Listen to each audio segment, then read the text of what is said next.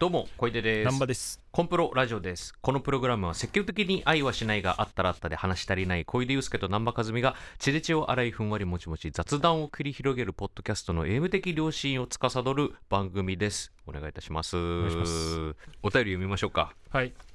日はもうお便りバンバン読んでいきましょうすげえ面面白白いいからなのたくさんありますからえー、まっちゃん女性20代埼玉県。はい。これさんまさんこんにちは。ごちゃ26歳にして地になりました。はい痛いです。うんえーお二人は座り仕事をされることはあると思いますがお尻に配慮していることや意識していることはありますかもし特に気をつけることがないのであればどうしてそんなにお尻が強いのか秘訣を知りたいですケツ先にねいや書いてないじゃんそれ おい何卒よろしくお願いしますダジャレの濡れ衣を着せるなまっちゃんにねはいそうかじゃあ地にならない人はもう、うんお尻が強いんだねもうね全ての人が地になるっていう浅井亮君はああ話してたねねそういえばめちゃめちゃ地だっつってたもんね、なんか座るなんか対談の仕事した時に持ってきてたクッションくマイクッションね、うんあれ持って移動してるもんね、うんうんうんうんで地の方はあれに座ると実際楽なんだろうね多少は、うん、痛いんだろうやけっどぱダイレクトに当たんないんうんだろうね、床にねいやでもちょっと地の経験僕ないんですよね、俺でもあれですねあの硬いのをした時に、うんその血がつくことあるんだけどそれは血なのかでもなんか擦れてるからってことじゃないのなうんなんかそれが切れ切れてというかそうだからたまに起きるからもしかしたらそれはその切り込みが入ってんのかもしんないよねそうだよねうんできそれがなんかの拍子にこうビッ避けたりしてってなったら、切れ字うんうん、切れ字予備軍なのかもしれないもしかしたらそれを自体はき切れ字と呼ぶのかもしれないし、うんお尻に配慮してることありますかいやないっ す基本的にいそうかや座り仕事確かに多いけど、うん僕も、うんけど立ち仕事もそれなりにあるからさ、そうだねライブとかねうん、制作リハもうち立ちでやってるからね、あそうなんだ、うん、いつせも座りでやってないあ制作へえ面白いねな座りだとノリが出ないのよああなるほどあーそれは分かそるうそうでもね演奏してる体感も込みで作ってるから、うんうんうんまあバンドなんてねうんうんうんじゃあコン詰めて作る時とかもずーっと立ってたりするんだ、立すってるごいねそれもそうだよでも時価26で時価うんねでも年齢関係ないのかないいや年齢関係ないと思うよそれやっぱ座りがお多くてさ、うんあとなんか結構ね下着とのうんすれというか、うんそれでも結構起きるっていうのは聞いたことあるよああ、しかもさ字ってさ、うんこれだけ、うんいあらゆるところに、うんその広告とか、うんなんかその治療院がありますみたいなのがうん出まくってるってことはさ、うん感知しないってことだよねきっとねいや座る限りってことなんじゃないもしかしたらもう延々とねこんだけクリニックがあるってことはさ、うんもう治んないぐらいうんだし、みんなも超一般的にみんなうんねお尻が強い人以外はうんみんな地になっている可能性があ可る能性あるよね、うんうんから結構あれなのかねあるあるなのかね、あるあるなのかうな、ん俺も多分だからさっき言ったけど予備軍だと思うからそうだよねであんまり座りこじらすと、うんあれだから立ちでも仕事した方がいいんじゃない家の中で そうだねたまにねでも立ちながら座ってやるよりうん立ってやった方がうん集中力が高いっていうのあるよそねそ。れはあるそれはある、ううんん俺もすごいその締め切りがめちゃくちゃ多くて、やばい時とかって、うんあのベッドで、うんその5分とかちょっと気絶し,、ながら、はいはいはい目覚めたらやるみたいな状態になる時あるんだけど、マジで意味ねえなと 思ういやわかるわ。効率悪って思ううんなんかもうおもう寝る間も寝る移動の時間も惜しんで、うんもうやるみたいな時はいがあるんだけど、あい、るあるある。やマジでとっとと起き上がって集中してやれやって思ったりするも んな、立つのいいかもしんないね確かにねた実際その立ちでやった方が集中力が高まるからうん立ちのデスクとかあるんだよ。ああそうなんだそうそうそう、へえもちろん家用のねうんうんうんうん立ちのディスクがあじゃあもうそデれィスク何らかの科学的ながが多分あって根拠があってってそういそうそうそううことなんだろうねうんでもそれ実際俺もそうだと思う立ちでやった方がうんうんうんうん作業,、作業の効率はいい気がするうんうん俺考える時に結構うろうろしたりもするから、うんうんもし家に立ちのデスクがあったら、うんうんその立ちでなんか歌詞考えながら、ううんうんうんーんってなったらうん部屋の中うろうろできたりとかするから、うんうんうん立ちの方がいいかもって結構真剣に検討してたまっちゃんさんの仕事はねデスクワークなのか分からんけれど、ん立ったりできるのかなねもしデスクワークパソコン仕事が多いんであればうんそれもうんもしかしたら家の場合はそうだね、立ちでもうん、ちょっと検討してもいいのかも、俺もなんかちょっとお尻意識してみようちょっとうん続いて、はいえー東京都20代女性麦から手作り麦茶さんいいラジオネームみんな名前面白いんだよねこれさん南波さんこんにちはお二人は手術や入院の経験はありますかうん個人的な話で恐縮ですが今度手術をすることになりまして5日間ほど入院しますよくある病気のよくある手術でよっぽどのことのなければ生死にも関わらないたった5日の話で特に思い詰めるようなことはないのですが、ふとした瞬間に手術のことを思い出してはため息ばかりついてしまいますうん仕事を休むので周りに迷惑をかけることも申し訳ないですし今まで健康だけが取り柄のような人間だったので初めての入院初めての全身麻酔初めての手術にめちゃくちゃビビっていますうん昨日も初 MRI してきました重い病気ってわけでもないのに何をそんなに気にしているのかと思われるかもしれませんが仕事中もご飯を食べている時も寝る前もずっとモヤモヤして誰かに話を聞いてほしいと思いお二人にメッセージを送りました、うんもし可能であればお二人から何とかなる大丈夫と言ってほしいです私を何とかなる気にさせてください大丈夫です大丈夫 キリンですみたいななんで低い声で言った のまあ大丈夫ですようんまあでもねちょっとあれだよね怖いよね入院するまあとき、怖い、うん、まあそれはわかるよ、うんうん、病院に行くっていうのはもう検査でも怖いしさうんさ気持ちはわかるけど MRI もさこれ俺前どっかでしたと思うんだけどイベント版のコンプロでしたと思うんだけどさ、うん僕も MRI うんをさ、うんちょっと前に初めてやったのようんうんちょっとした検査で、うんこれもだから本当ちょっとした検査なんだけどさ、でその時もさまず病院がうんめっちゃいい病院だったの。うんうん本当に設備もしっかりしてる、うん最新のでしかも、えーその病棟も、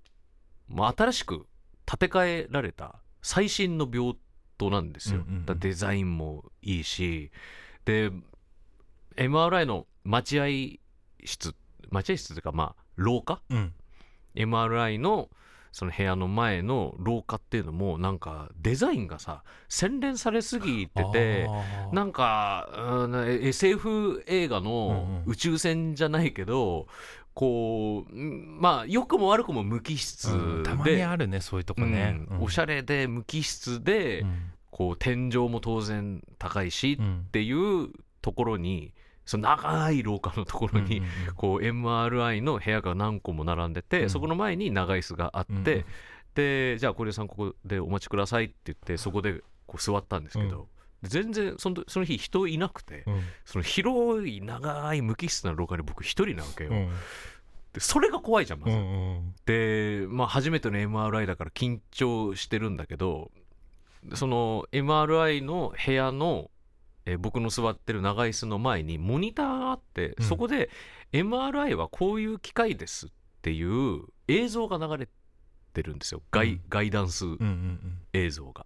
で MRI は強力な時期によってなんちゃらかんちゃらうんうんみたいなすごい時期が発生するんですって、うんだからその携,、えー携帯とか電波が出るものはもちろん、うんえー金属類アクセサリー類それらもうん全部持ってかないでくださいっていうような内容がうん流れてるのね。でそのどれくらい強い時期が発生してるのかっていうのを試すためにそのデモンストレーションとしてさ、なぜかうんハサミのこの手を入れる部分指を入れる部分にさ、うん紐をこうくっつけてさ、うん MRI をはすうんオンにして、うんでウィーンってなってるところにこのハサミがビューンってうん引っ張られてうん空中でこう止まってるうんみたいな映像が流れるんだけど、うんいや余計怖いじゃん それもう SF だよね、もうね、うん完全にね。そそんなの見せられてさ、うんうんえじゃあ俺こんな超強力な時期が発生するところにこれから頭突っ込むんっていう さサイキックショーのね、そう実験台みたいな。実験台みたいな、大丈夫なのそれ逆に俺の脳やばいことになっちゃうんじゃないの、うんみたいな不安感をすごい煽られてさで小出さんあの中にどうぞって言って入ってさでとりあえずその検査着みたいになのにこう着替えるんですようんうんでさっき言ったみたいにもう時期が発生するから、まあ、一切の金属類とか、うんまあ、外すもともとついてないけど、うんでもうし下着に検査着だけみたいな、うんうんもう状態になって、えーじゃあこちら横になってくださいでいよいよその例の時期が発生するさ、ドーナツ型のところのの前の、えーなんかベッドというか寝るところに寝そべるわけなんですけど、でなんかこうヘッドギアみたいなのを、つけるんですよ。でそれをこうつけてこうラグビーラグビーのこうおお面じゃないけどさ、うんこの顔の顔の保護みたいなやつあるじゃあ、アメフトの。 アメフトのかうんうんん。であれみたいなのもこうガチャうんンってはめて、うんでそのすごい時期が出るから、うんうんその時期をうん耳を保護するためにうん時期から、うんでヘッドホンみたいなのをするんですようね。んでヘッドホンつけてくださいってこうつけるんですよ、うんでもそのヘッドホンも、うんその当然普通のケーブルだったら磁気でこうやられちゃうかあらーケーブルが、そうかうんケーブル部分が、うんだからもう耳当てみたいなところに、うんうんこうゴムのうんこうパイプが通ってて、うんそこからあの、えートークバックであーその指示とうんうんうんこれから、えー何しますうんみたいな、えーま指示が聞こえてきたりとか、あとは、えーその合図うんこれ今撮ってますよみたいな時の合図が流れますうっんていう説明を受けて、あわかりましたってそれをこうつけてでも見たことないさそのケーブルの部分がパイプになってる さ管がなんかぶ管がぶっとい管が太いやつをうんこうつけてあこんなんつけんだって、うんで僕はそのヘッドギア越しにさ、うん天井を見るわわけなんですけど、うんでそしたらその病室もね当然無機質なんですようんけど寝そべって初めて気づいたんですけど無機質な部屋の天井にだけ桜の写真がバーンってでかでかとうん天井に貼ってあってこう綺麗な青空に桜がうんの木がまあ満開のう絵んうん絵で写真がバーンって天井うに。でそれで僕が装着したこのヘッドギアの中のヘッドホンから、うんアコースティックギタークラシックギターうんうんアレンジのうんジブリソングが流れ始めたんです うんそれでさ「タンタンタラランタンタンうんタンタラタンタンタン」とかそれが流れるのを聞きながら、うんこれ桜を見てるっていうもう無機質な部屋でヘッドギアつけてその状況がもう最強に怖いの よ俺もうこの後どうなっちゃうのっていう知る時こんな死ぬ時こうなんかなみたいな さでそれでアナウンスが聞こえてでそれでは小出さんこれから、うんあの MRI のえー検査始めていきますって言ってベッドがウィーンって動いてさ、こう中に入っていくわけよ、うんでその筒もさ、うんそう狭いからさ、もうそのな圧迫感もあってめっちゃ怖いの、うん確かにでそのさっきの桜の残像が目の裏にある状態で さこう入っててさで引き続きさあの、クラシックのクラシックギターのジブリがかかってるわけ、でそれ曲曲がさ「トゥントゥントゥントゥントゥントゥントゥントゥントゥントゥントゥントゥントゥン」それではこれでさこれから MRI の検査始めていく「トゥルトゥントゥルトゥントゥン」でそれでは小出さんこれからサイレンが鳴りますのでサイレンが鳴ってる間は写真を撮っておりますので動かないように気をつけてくださいでででんででんでんでんそれでは撮影を開始しますブイーンブイーンブイーンブイーンでででんでブイーンブイーンめちゃくちゃ怖いのよもうジブリの曲 とそのサイレンのの食い合わせが悪すぎて拷問みたいな拷問みたいな早く終わってくれとでもそれさウィーユンウィーユンデーンデーンデーンデーンデーンの奥でさキーンあの音すごいよっねてすごい音してるうんデーンデーンウィーユンウィーユンウィーンって怖いと早く終わってくれとかってででしばらくしたらそのウィーンウィーンが終わって、うんでこれさんお疲れ様でしたそれではまたもう一枚あの別の角度から写真を撮りますので、うんえーまたそのままサイレンが鳴りましたら、うん体を動かさないようにしてくださいとか言ってその1回目とは違うサイレンがな鳴り始めるの、うウんィーンウィーンウィーンウィーンウィーン違う感覚のウィーンウィーンウィーンでそれでククラシックギターの曲が急にさ「テンテンテンテンテンテン」あトトロになったでででででるビュンビュンビュンビュンでででででるビュンビュンでウィーンもう拷問未来の拷問あれだねもうシチュエーションがさなんか時計仕掛けのオレンジみたいだなと思ってたそうそうけそうそうど完全にそれだねそうめ未来の拷問を受けたいい病院でナウシカラピュタトトロとねそう時系列時系 列でちょっとずつあった怖かったすねまあまあこうやってねうん体験談がね体験談こんなが ありますけどまあこうやって終わったら面白く喋れますんで笑い話としてそうそうそう話せる体験ができると思うのでね、貴重な体験 が、まあ怖いかもこれでも聞いてさ「いや嫌だ なそんなとこ絶対行きたくないわ」って思う可能性もありますが大丈夫ですうーんじゃあ続いて、えー千葉県20代女性の方です駄菓子お菓子大好きさん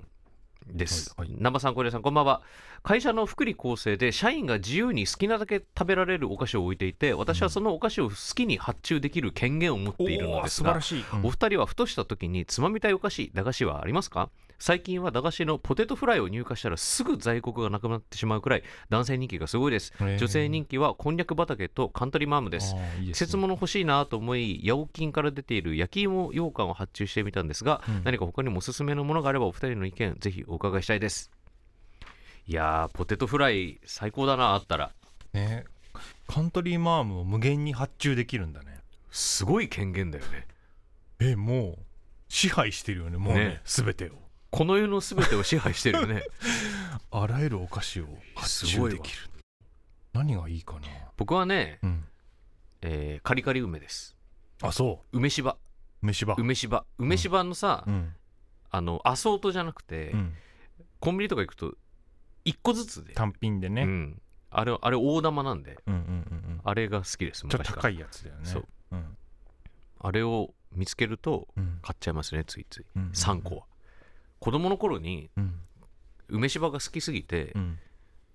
もう一袋とか食べたらもうおばあちゃんがそんな塩分取りすぎでカリカリ梅は1日に3個までっていううん制限をされたんですよ、言われるくらい、うんう、ん、でそれ以来梅芝はもう3個以上食べるっていうのがうん大人だなってお思う時ですね、あーそういうのあるよな、なんかさ、うんグレープフルーツをさ、うん半分に切って、うんなんか昔ねうん、砂糖をかけて食べるみたいなうん食べ方がああっっあたたあっったたあった、うん、あの先の割れたスプーンでさ、はいはいはいはい食うみたいな、うんあれすごい、しまあ、昭和だなって思うけど今考えると、うん、うちもやってたよそれでもなんか砂糖をいっぱいかけるの禁止されててうんそグレープフルーツにう、うん、で一人暮らし始めて、うんそれやってみたら、うん砂糖いっぱいかけてね、うん念願のうんやってみたら全然美味しくなか ったな子供の頃はあれが本当に美味しいと思ってたんだもんグレープフルーツにさ、うん砂糖かけちゃうのってグレープフルーツのいいところ全 部そうなんだよ消しちゃうよねそうなんだよね何だったんだろうあの食べ方今もあんのかなその食べ方する人いやーでも見たことないけどね最近は、そうだよねスイカにしようはスイカに塩もやらないなあれってどういう意味なんだっけあのあれでしょ甘さが引き立つ引きってこ立とつかってやつでしょそれはなんか本当にリアルにそうなんだよねうーん確かねうんでもスイカにしようも大人になってからややってないな俺はやってないよねやんないよねうんそんなでも昔はね、うんそのスイカ切ってさ、うんこうおばあちゃんが出してくれたら自動的に塩出てきてたよ、そうだようねんすげえ風流な食い方だよね確かにそんなセンスしかなくないそういうのやってないわ確かに、今もやんのかな、うん俺もさ料理とかしててさうんなんかさどう考えてもしょっぱいものなのにうんそのまあうまみ的な理由で砂糖入れたりするじゃんうんああいうのさ考えた人なんなんていつも思ううんそこれに砂糖を入れる発想ってああ確かにどっから出てきたんうん、よく気づいたねって思うよそねうそうそうおしゃれって思いながらうんレシピ見ながら入れたりしてるけどうんごめん話それちゃったなんだっけうんお菓子かお菓子僕はあとは、うんヤングドーナツですねヤングドーナツ最高だよねヤングドーナツ俺もドンキ行ったらすぐ買うヤングヤンドグドーーナナツツね、うんヤングドーナツはうまいようね、ん普通ヤングドーナツがさうん普通のドーナツだって育ったくらい下町だから、うんうんうん普通の本当のドーナツうんうん食べた時にびっくりしたよね、ここれが そうこんこんなにもっちりしてるわ本物の ドーナツ誰その本物のドーナツを知らないせ世界で育った人、うん ここれがドーナツ本物のドーナツなんでそんな年老いてんのでもヤングドーナツ俺も大好きヤングドーナツうまいよう、ん、あと俺大量には食わないんだけどあの、うん暴君ハバネロのうんなんかあのやつなんていうのあれあのなんか輪っかのやつつばっかのやつあれはうんあのたまに食べるへえ、うん私ポテトチップス食べないんですよあそうなんだ、うんポテチを食べて育ってきてないんでうんえポテチなんて大人になってから食うと本当にうまいよ本当、うん飽きちゃうんだよなポテチってでもポテチが一番そのインフレを感じる食べ物というかう、んもうすっかすかなの今中身そうなんだ、うん量が量が減量ったが、うんうんめちゃくちゃだから袋に対してのそのん実際の体積みたいなのがもう全然なくて、うーんコンビニに見るじゃん見る見るでもあれ全部見せかけですからあそうなんだ、うん中開けたらもうむっちゃ少ないの、もう半分ぐらいしかあそう なんもうだ あれ本当に良くないと思ってるあていうか知らなかっさ最近のコンビニのそのねインフレ率すごくない、たうんいやすごいまあ他他のものでも感じるようね、んあのさ値段をさ変えずに量を下げるみたいなのをやりすぎた結果さ、うん全部物がちっちゃくなってるちっちゃよくなねる弁当もちっちゃくなってるし、お稲荷さんも2個になってるしあれみんなどうしてんだろう足りてんの、ねでもお稲荷さんはうん3個から2個が普通になったんかと思ったらう、ん前どっかどっかでうん、見たら3個だったのよへえ、え東京だけ2個と思ってうん、だから東京の物価がってことって思って今あれなのかなその最先端でさちょっとずつじわじわ変わっていってる段階なのかもしれなないのけかど、もねもしかすると、うん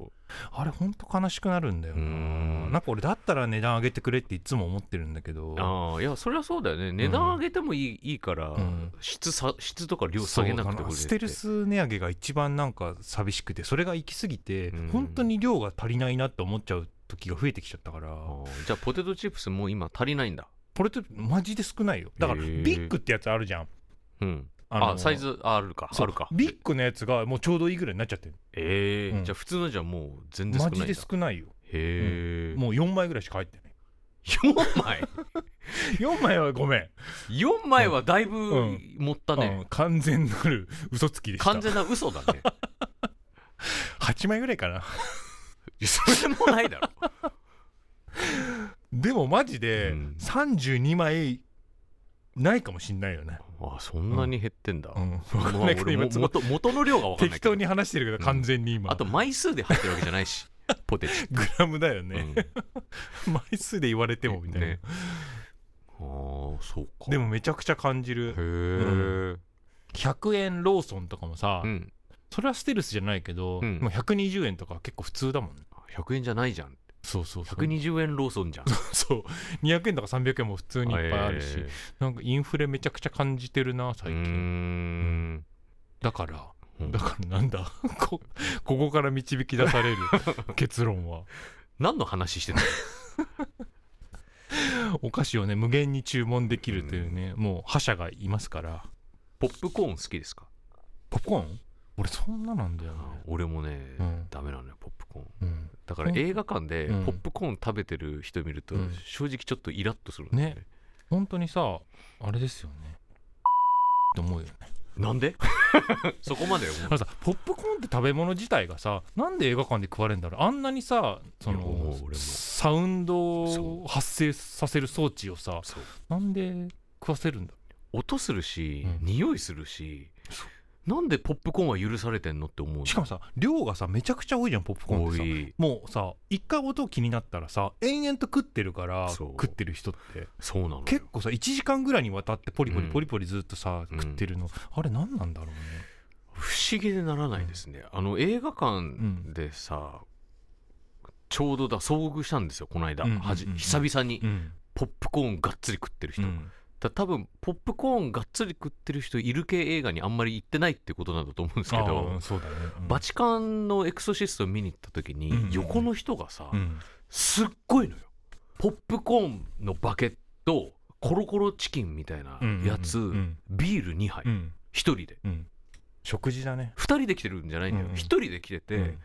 そんながっつり食事してて、うんうんうんでお酒も2杯飲んでて、うん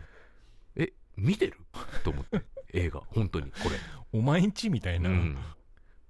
でさもうそんなに荷物を、荷物がさ、うんその手すりのところに置かれちゃってるから僕の方まで結構侵食してきてるわけ、うんうんうんだからそいつは気づいてないけど僕は右側にそいついたのね僕はかなり左に寄ってたのよ、うんうんうんで僕がかなり左側に寄ってるから、うんあなたはスペースをねポップコーンとビール2杯とうんコロコロチキンのスペースを確保できてるけうんうどんそれは私が協力してるんですからねとあとなんかもう酔っ払ったらさうん暗いしさうんうんビールガシャンとかやりそうじゃんあーそれもやだもねうそれが怖くてうんうんうんで映画集中できなくてさ気になるよね、うんだからポップコーンとかはなるべく本当は食べないでほしいあれってやっぱ単価とかやっぱ利益率がいいんだろうねあーだしさ多分美味しくなってるから日そっ々かああいうのって、うん、そっちのね切磋琢磨もあるだろうから、ポップ客観的に捉えるポップコーンも好きじゃないし、うん自分で食べた時もポップコーンってさ、ギチギチっていうじゃん、うんうんうん俺あれダメなのよああでもそれはわかるなあの食感ダメなの、うん何がいいんだろうね映画館ね生八つ足とかかな音しないしね、うん でもあれの飲み物を飲みたくなるからねうん 音しないのがいいよね、音のしない食事ねうん、匂いもあま匂いりもない発しないさかつ手が汚れずうん暗闇で食べても汚れない汚れるリスクのないうん包み紙の音もしないうんゆ湯葉 湯お皿に持ってある湯葉お皿に持ってある湯葉お皿に持ってあるのがありだったら結構何でもありにならないおかゆとかいやお粥はすすっちゃうじゃんそうかな何がいい湯葉がお皿に持ってあったら、もうあんま音しなくない確かにね蒸しパンとかはあーまあ蒸しパンとかいいか、うん袋に入ってなかったらねそうで袋に入ってるからいろいろ問題袋が出るんだガよサゴソ問題もあるもあるんねうんうんだから袋に入れなくて大丈夫なものうんでかつ音があんまりしないまあだから確かにコロコロチキンは音あんましないわ、うんうんうんあの箱箱だからさ紙そうのかそうかそうでも匂いがあるじゃんあ匂いあるね、うんだから匂いしないっていう点でも湯葉すごいんじゃない映画館でさ湯葉売ってさいろいろある中でさ、うんじゃあ湯葉一つって 誰がなりますか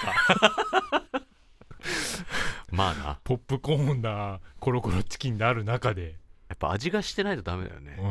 んおかゆなんかさ、うんその温度がするし湯気立つ し匂いもするしさ意外とだしっかりダメだ ね大体そういうのを注文する人は別にその音とか気になんないよね、まあしてる人はねうん、こっちは気にしまてさるけかど、自分が食べてるものが隣の人にうんストレス与えてるなんて、って思ってないってことだうんもんね、思わないから湯葉なんて100%頼まないわ、確かにうん、 湯葉のみにしてくれたら湯葉頼むんじゃ湯葉か生八つ橋のみにない、うん、すれば、えっと平和になるかもしれないでも生八つ橋もうん皿盛りじゃないとダメだけど ね、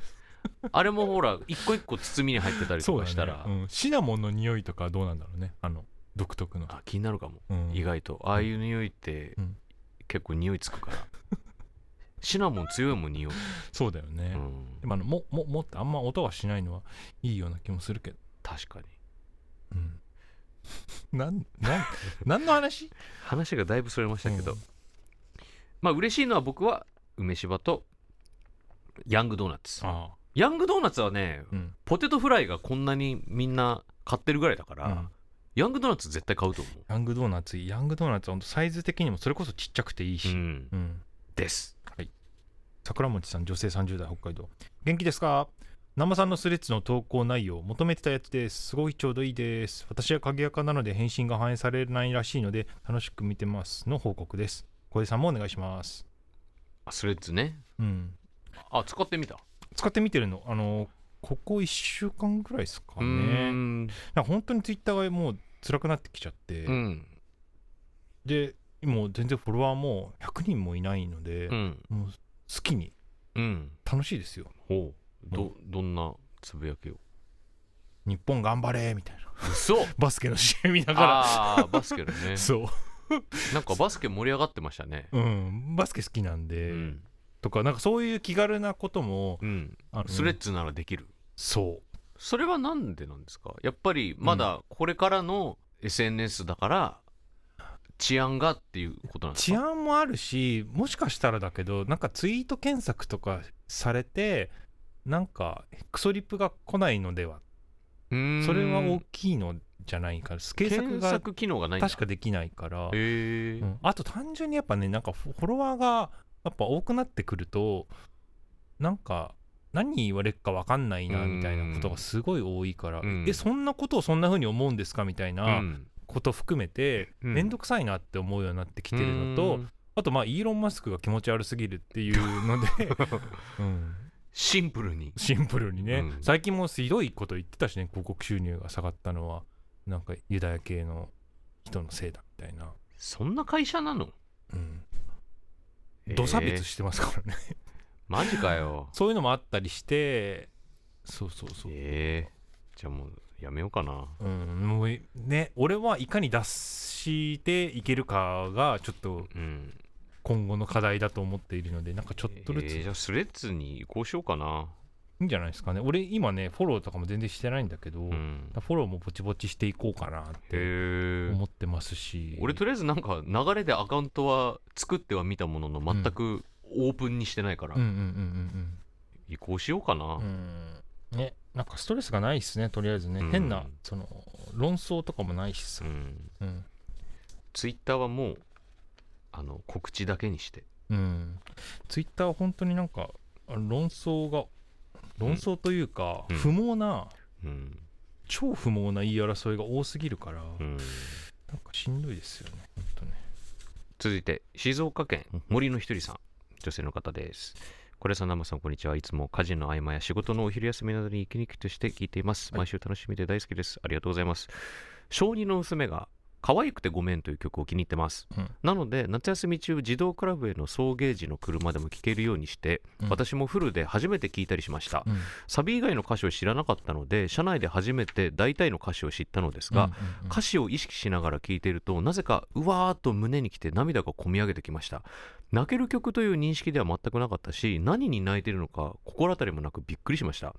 曲を聴いていて涙がこみ上げること自体はたまにありますがこの曲に関しては意外性が大きくてなんで泣いたんだとたまに聞いてしまいます可愛くて強くていい曲だなと思いますお二人は音楽を聴く機会がたくさんあると思いますがその時自分の抱いた感情にびっくりしたようなこととかあったりしますかっていうことなんですけど。ちょっと歌詞知らないんで調べてみましょうかあー。うんうんうんでも確かにさ、サビの印象がめちゃくちゃ強いけど、うん、えーこういう歌詞なんだね。僕はこれは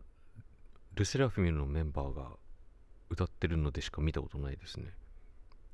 チェウォンがうん。その可愛くてごめんのところをうん。みんな本当にみんな謝った方がいいんじゃないかって言って、うんうんうんうん可愛くてごめんってうん、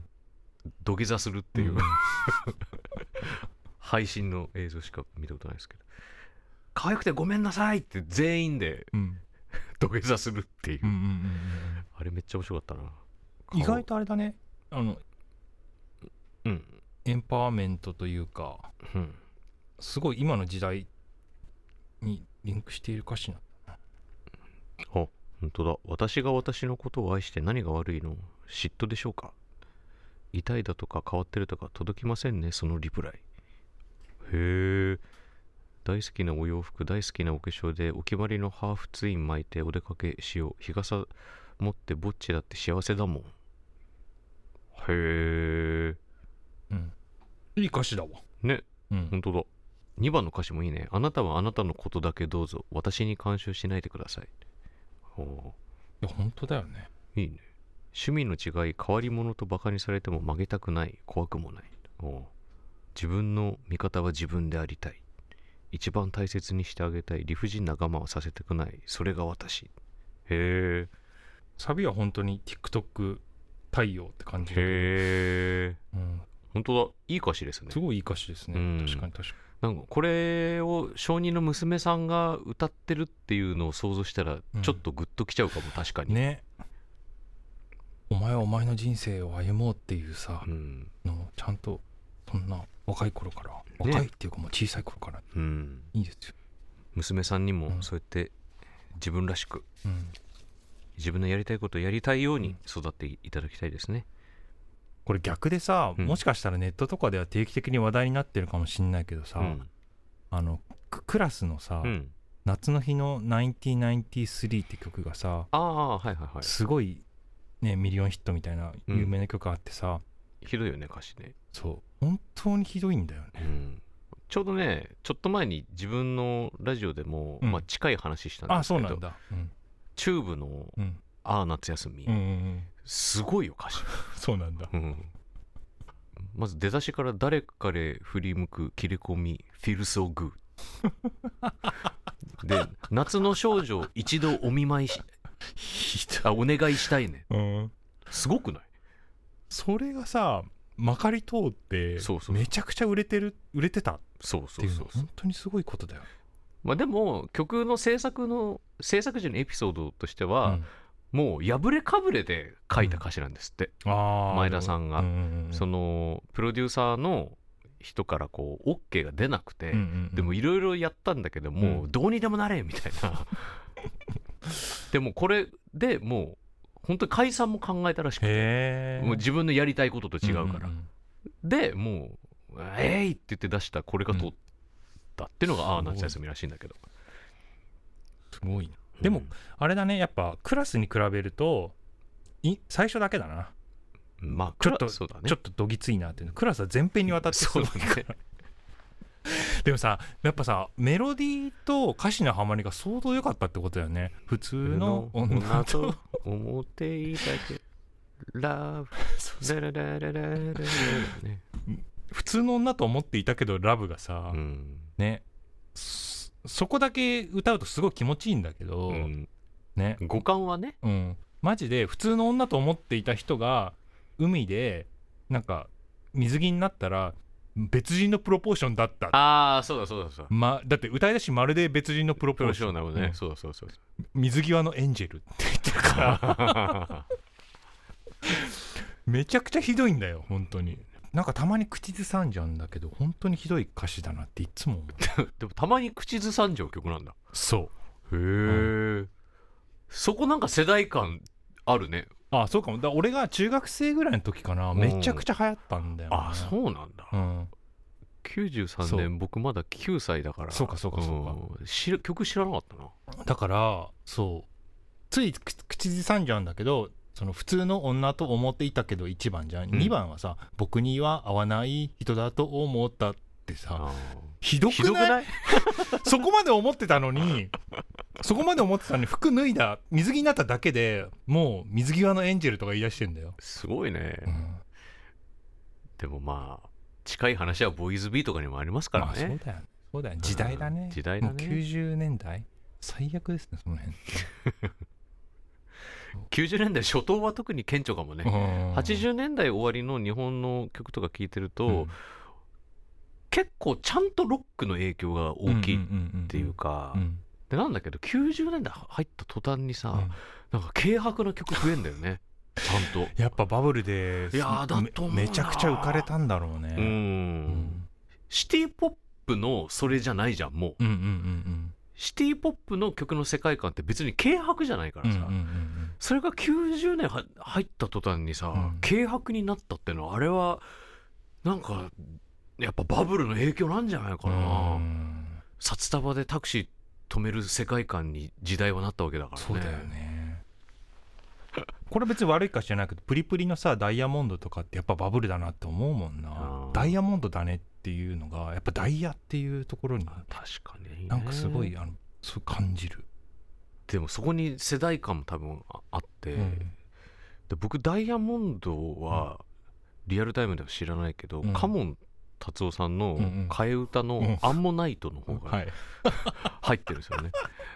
アンモナイトだ ねカモンたちの替え歌流行った古よね代の化石さなんであんなが流行ったんだろうね いや僕カモン達夫大好きでしたよカモン達夫でほぼサザンの曲覚えたから 本当に、めちゃくちゃやってたもんうねん、うんカモン達夫さんの影響は意外と大きいよあるうんうんあのーカモン達夫さんと王様、うん、王様ね。うん王様ね。だってディープパープデルィープパープル初めて聞いたのは王様だからそれで面白いって思ったっていうのがあるから、うんうん僕中1でギター始めた時にすんなりディープパープル入れたかなるほどね。ら、うん、それで、なんかちょっと言葉遊びとかが好きになった可能性もあるもんね。あるあるある、うん全然うんオリジ原曲より、うん。あのーカモン達夫の歌詞の方がしっくりきてる曲っていくつかあるもんねそうなんだ。それくらい、いや、でも子供には影響でかそうだよな。うんうん俺はもうその頃がバリバリに自我があったからな。まあそうだよねやっぱさすがにちょっとダサいなって思ってたけど、うんでもめちゃくちゃ売れてたもんね。売れてたでっていう感じで、うんその現オリジナルじゃないけど、うんうんオリジナルのアレンジしたうん何かとか、パロディとかでうん。入るっていうのが、うん多分多い世代かも僕うん考えてみると。だからそのねカモン達夫もそうだけど、うん例えば「仮面ライダーも」うん僕仮面ノリダーから入ってるからあーオリジナル知らないのまあ。よ。ノリダーの方が有名だもんうねん、当時だったら、ね。当時は。うん。であのリアルタイムで言うと「仮面ライダーブラック」うん。がちょうど直撃の世代なんだけど、正直「仮面ライダーブラック」って難しかったのようんうんうん。 4歳にはう。ん。でその点、うん。仮面ノリダーの方がうん。なんか何やってるか分かるし、うんうんうん、面白いしそう笑えるしね笑えるし、うんで毎回面白かったしさ、うんでその点「仮面ライダーブラック」ってすごいシリアスだったから、うんうんかっこいいんだけどなんかちょっととっつきにくくて僕はさ、うんだからそれで知ったしオリジナルをさ逆算してあとガンダムもさ世代的には逆襲のシャアとかうんうん幼稚園の時にやってるんだけど当然わかんないのようんうんあと何だったらロボットが戦ってて何が面白いかもよくわかんうなくんて、でもそれがうん SD ガンダムであーガンダムを入れたの可愛かったもんね SD うんガンダムね、うんだからカードダスのうんナイトガンダム物語でガンダム入ったのよとかまあその SD ガンダムシリーズがいろいろあったんで、武者ガンダムシリーズとかガンドランダーととか、うんそういうのでガンダムに興味が出てそっから遡ってうんうんあのファーストとかうんうん見る、でももファーストとか話が分かったのはもっと大きくなってからだね、うん小学校の多分後半ぐらいにならないと、うんガンダムの面白さ分からなかった俺はなんかそういう入り口多かったな考えてみると、パロディ文化みたいなのは確実にあったもんうな、んトンネルズが踊ってるのを見てマイケル・ジャクソンとか、うんうんあのバットマンのあのプリンスのバットマンのやつとか、うんうんうん、ジャネット・ジャクソン知るとかね、うん、そんなんあったかそうチェッカーズも、うんあの、デレレレレレってって、んもうさ、うんあれそこしか知ら ないの。ススリッパでねそうそうそうそう。スリッパで終わっちゃうから、うんデレデレデレって、Hey You で終わっちゃうから、うんそっから先聞いたことなかったの、ずっ と。ちょっと前にサブスクで解禁されて、チェッカーズうんが、うんそれで初めて俺聞いた、全へえチェッカーズ今聞くとめっちゃかっこいいんだけど部。ねね、かっこよかった。うんあんなにかっこいいアーティストだったんだって思ったし、うんそんな人たちがあんなコントやってたんだっうんて思うと面白いよね、確かにうんそういうの多いっすねこれまた何のお話か全然忘れちゃった今何の話してた歌詞歌詞ねあそうだ可愛くてごめんが気づいたらこんなところまでクラスの歌詞がひどいみたいな話から,、話からいつの間にか発展しちゃいましたけど青森県20代女性うっかり展覧会さん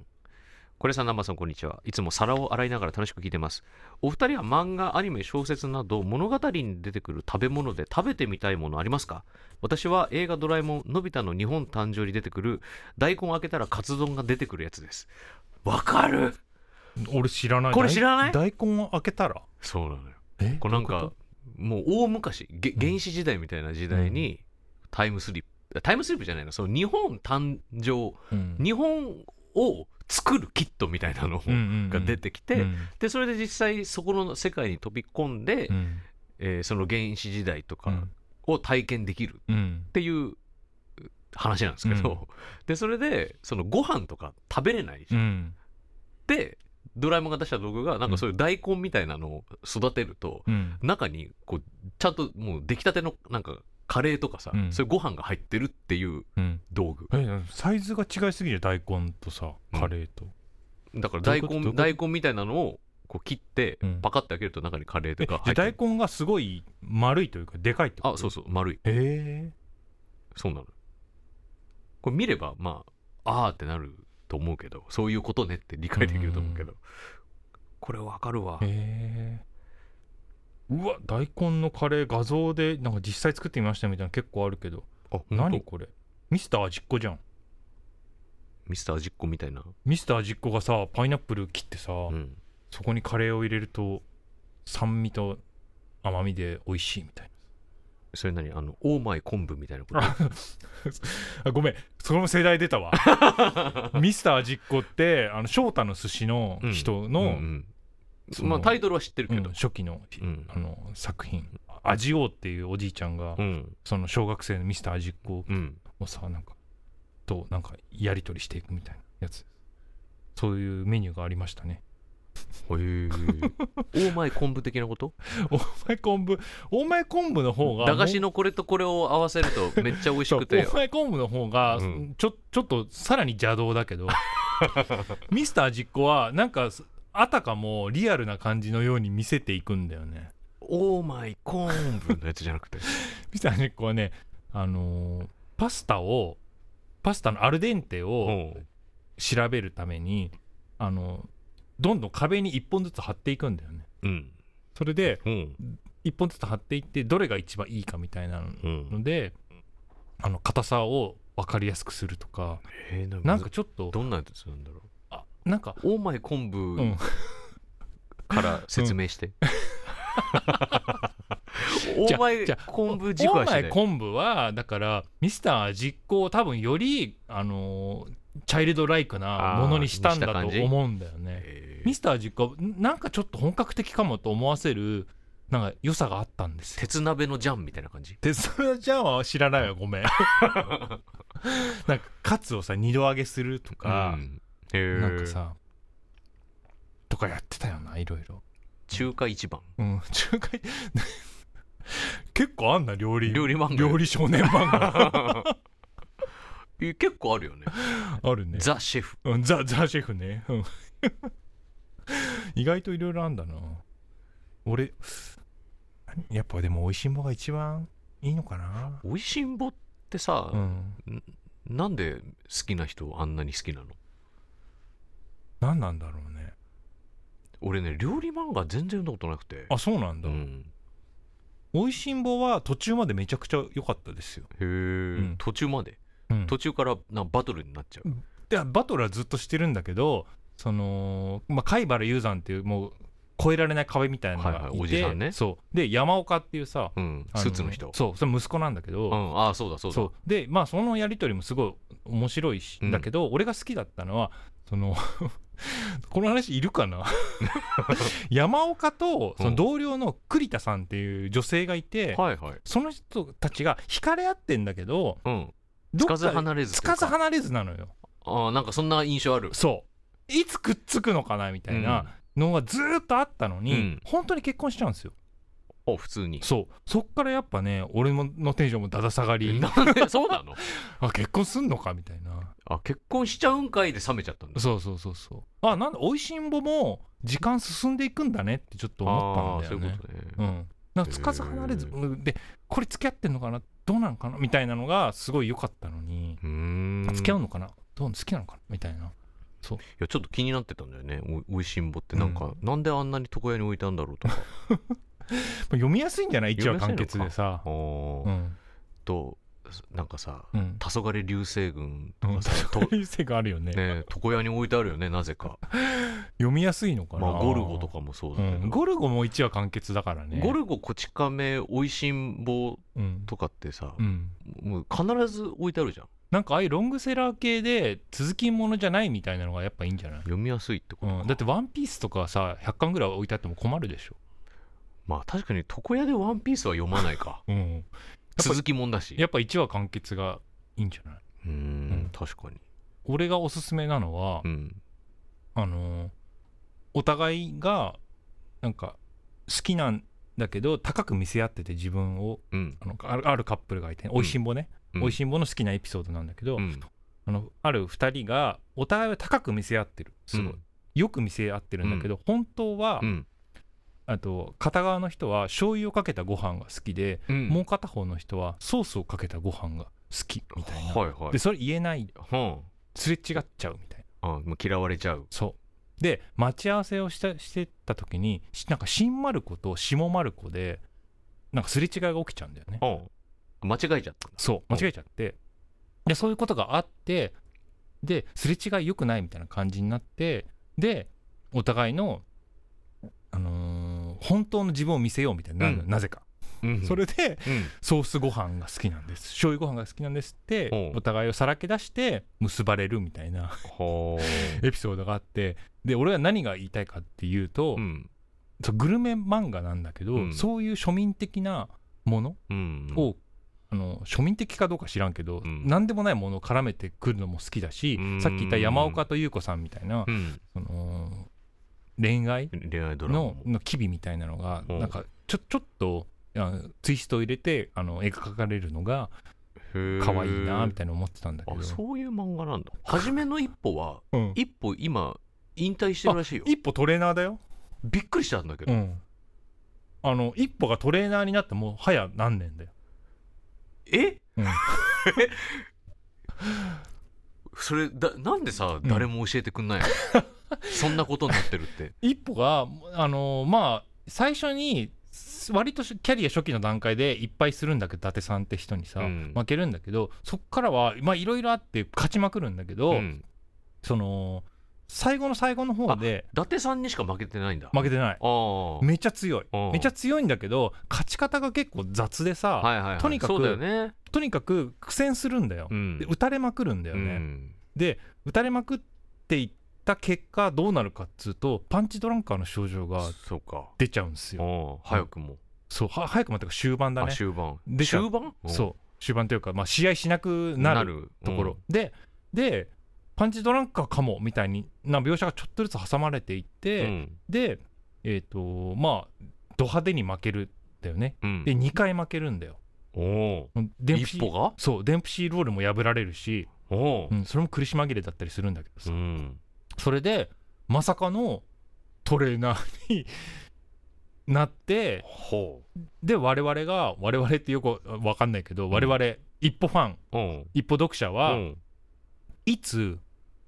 現役復帰してリカルドっていうその物語の最強あのリカルドねやつがいるまだ戦ってないんだけどさ、うんそいつと戦うのかっていうのをすごいやきもきしながら見てるえもう数年数年マジかでその一歩と戦ってきた一歩を苦戦に追い詰めた結構ギリギリまで追い詰めた人たちがリカルドとかと戦って、うんもうリカルドが圧勝しているっていうあそうなんだそうじゃあもう本当に最強なんだリカルド、そうなんだよねサノスだ、サノスだねうんで高村とかもさ高村すごい強いさ、先輩一歩のあれ先高輩村も戦った戦ったのリカルドと高村は階級違うからあ階級違うのか戦ってないんだけど高村ももしかしたら網膜剥離のあーでもそれはもう結構早い段階あかあらるなじゃかんったよねあれ進まないまんま疑惑がなんかうっすらとあるみたいなほう状態でこれどうなんのみたいなで一歩の方が先にそのパンチドランカーのそ症状うそがうそ出うてしまったそんうだそうそうあーうん なんなんでこの話してる それがねもう気になって気になってしょうがないんだよいねや俺も気にいや俺もそれ見て、うん嘘でしょって思って初めの一歩僕80何巻で止まっあそうなんだてるから今100何巻とかだそようねそうそうそううんあそうなんだうんちょっと読み直してみようかな俺でもマジでさ長期連載漫画の良くないとこだと思うよ本当に、うんあの人気漫画ほどさ、うんそうなっていくっていうまあそうだよねグダグダになっていくみたいなさ、うん本当良くないよねう、んワンピースも終わったら読もうって思ってるんですけうんワンピースってどうなってんの全然わかんないねもうどワンピースって読んだことある読んだなあ読んでないのい、うん、もう本当に初期だけうんそうそう、うん俺なんか誰かが土下座しながら泣いてるの見て無理だと思って降りちゃったの よ今ネットフリックスでね実写あ版そうそうそうそうやってるよねそうそう、うんなんかそれ気になるけど気になるけどね手とか伸びんのかな伸びるでしょだって実写で伸びなきゃダメでしょ だって実写で伸びせいぜい数センチじゃないそれそれ何あのルロニケンシンの実写の うん江口洋介のガトツ知らねえよガトツってこういう技だったっけっていうあの見て剣が見てないよル剣ロがーリケイシの実写剣版をが伸びるように見えるやつかと思ったら、うん自分がビヨーンって飛ぶガトツ こうだったっけっていうなんでそれチェックしてんだよだってだって気になるじゃんルローニケンシンはでアクションすごいよ実写あそうなんだそうだよへのえあ一本も見てないみたいなみたいないやアクションすごいんだあよそうなんだあの佐藤健さんのへえ剣のアクション本当にすごすごいんだよ、うん、だけどその、んガトツが衝撃的すぎてげ原作すごい好きだったからあすごいわなんか今一番コンプロらしい脱線しすぎ完て全無意味な雑談してる わ一番いいかもしんないねいいのかな問題提起するよりね確かにうんうんこれがこれが本当のコンプロうん久しぶりになんかイベントやってる気持ちになるよね戻らない雑談そうもはや何の話をしてたのかを思い出せイベンなイいベントこうだったわなそういえばななんだっけなんだっけ俺だから自分の読んだあれも分からないああそううっかり展覧会さえねうんえー のび太の日本誕生に出てくあそうだそうだる大根のカツ丼だそっからそうそうそれ調べてたのになんか俺なんか途中から鉄鍋のジャンの話が頭に入ってきちゃって、うんえっと、はい僕が食べたいのは、うんチャゲアスカさんのうん「オン・ユア・マーク」っていううんジブリがうん作ったビデオあーうんうんうんに短編的なやつそう出てくるんですけど、んあれまあもう素晴らしいうんジブリで一番好きなのはうん「海が聞こえる」だけど、うん入れていいなら「オン・ユア・マーク」が一番好きうんジブリでうんでチャゲアスの2人が、うんまあ、出てくるんですけどうん未来の警察かなんかで働いてるんですよ2う人、んうんでその2人が背中に羽の生えた女の子をうんどうやらなんかカルト教団みたいなところの建物からうん助けてあげるうんっていう話なんだけどそれがおそらくそのタイムループものなんですようんうんだから同じシーンを繰り返してうん失敗してる時とかがあるあーへえうんでなんとかしてその彼女をそこから出してあげるっていう、まあビデオなんだけどでその2人が未来の居酒屋で飲んでるシーンがあって、うんそこの後ろにメニューのこう札がかかってるの、うんでそこに書いてあるのが「塩サバ」かっこ合成ってうん書いてあって、うんその横にあ「ーえーバイオスダコ」うんうんその横に「本物目指しうん直」その横に「本物焼き鳥直」っていうのが書いてあるんだけどバイオスダコが食べてみたいなんかスクショで見たことあるわそれそううんいよく出てくるやつだね、出てくるうんうんうんそれですバイアスだという感じで今週は以上ですはい